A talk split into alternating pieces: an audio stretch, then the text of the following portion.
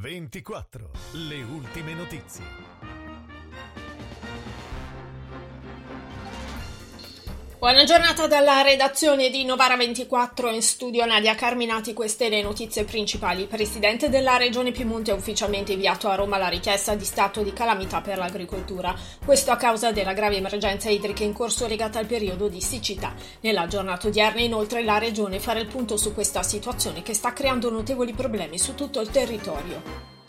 Crisi idrica nel Novarese, il comune di Pombia ha reso noto che per ovviare ai cali di portata ha dovuto far aumentare l'attività dei pozzi. A Fontaneto d'Agonia invece ha disposto il divieto tramite ordinanza sindacale di utilizzo di acqua proveniente dalla condotta pubblica per usi non domestici.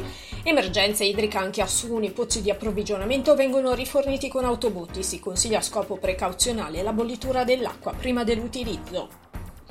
Sarà celebrato domani alle 15 presso il campo sportivo di Bellinzago in via Camera il funerale di Leo Balzaretti, ragazzino di 12 anni deceduto in seguito a un incidente stradale verificatosi sulla 4 nel Milanese. L'ultimo saluto sul campo di calcio che tanto amava. Leo abitava a Gagliate e giocava per le giovanili del Bulle Bellinzago Calcio.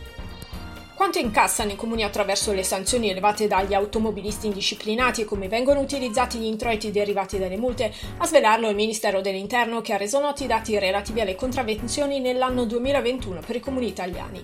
I dati relativi alla città di Novara, Borgomaniero e a Roma sul nostro sito novarese24.it. È stato avviato il tavolo tecnico fra il Servizio Caccia e Pesca della provincia e i tecnici dell'Istituto Superiore per la Protezione Ambientale, le associazioni di categorie agricole e i rappresentanti del mondo venatorio per affrontare il problema della presenza di daini che in alcune zone del medio novarese stanno provocando danni alle colture.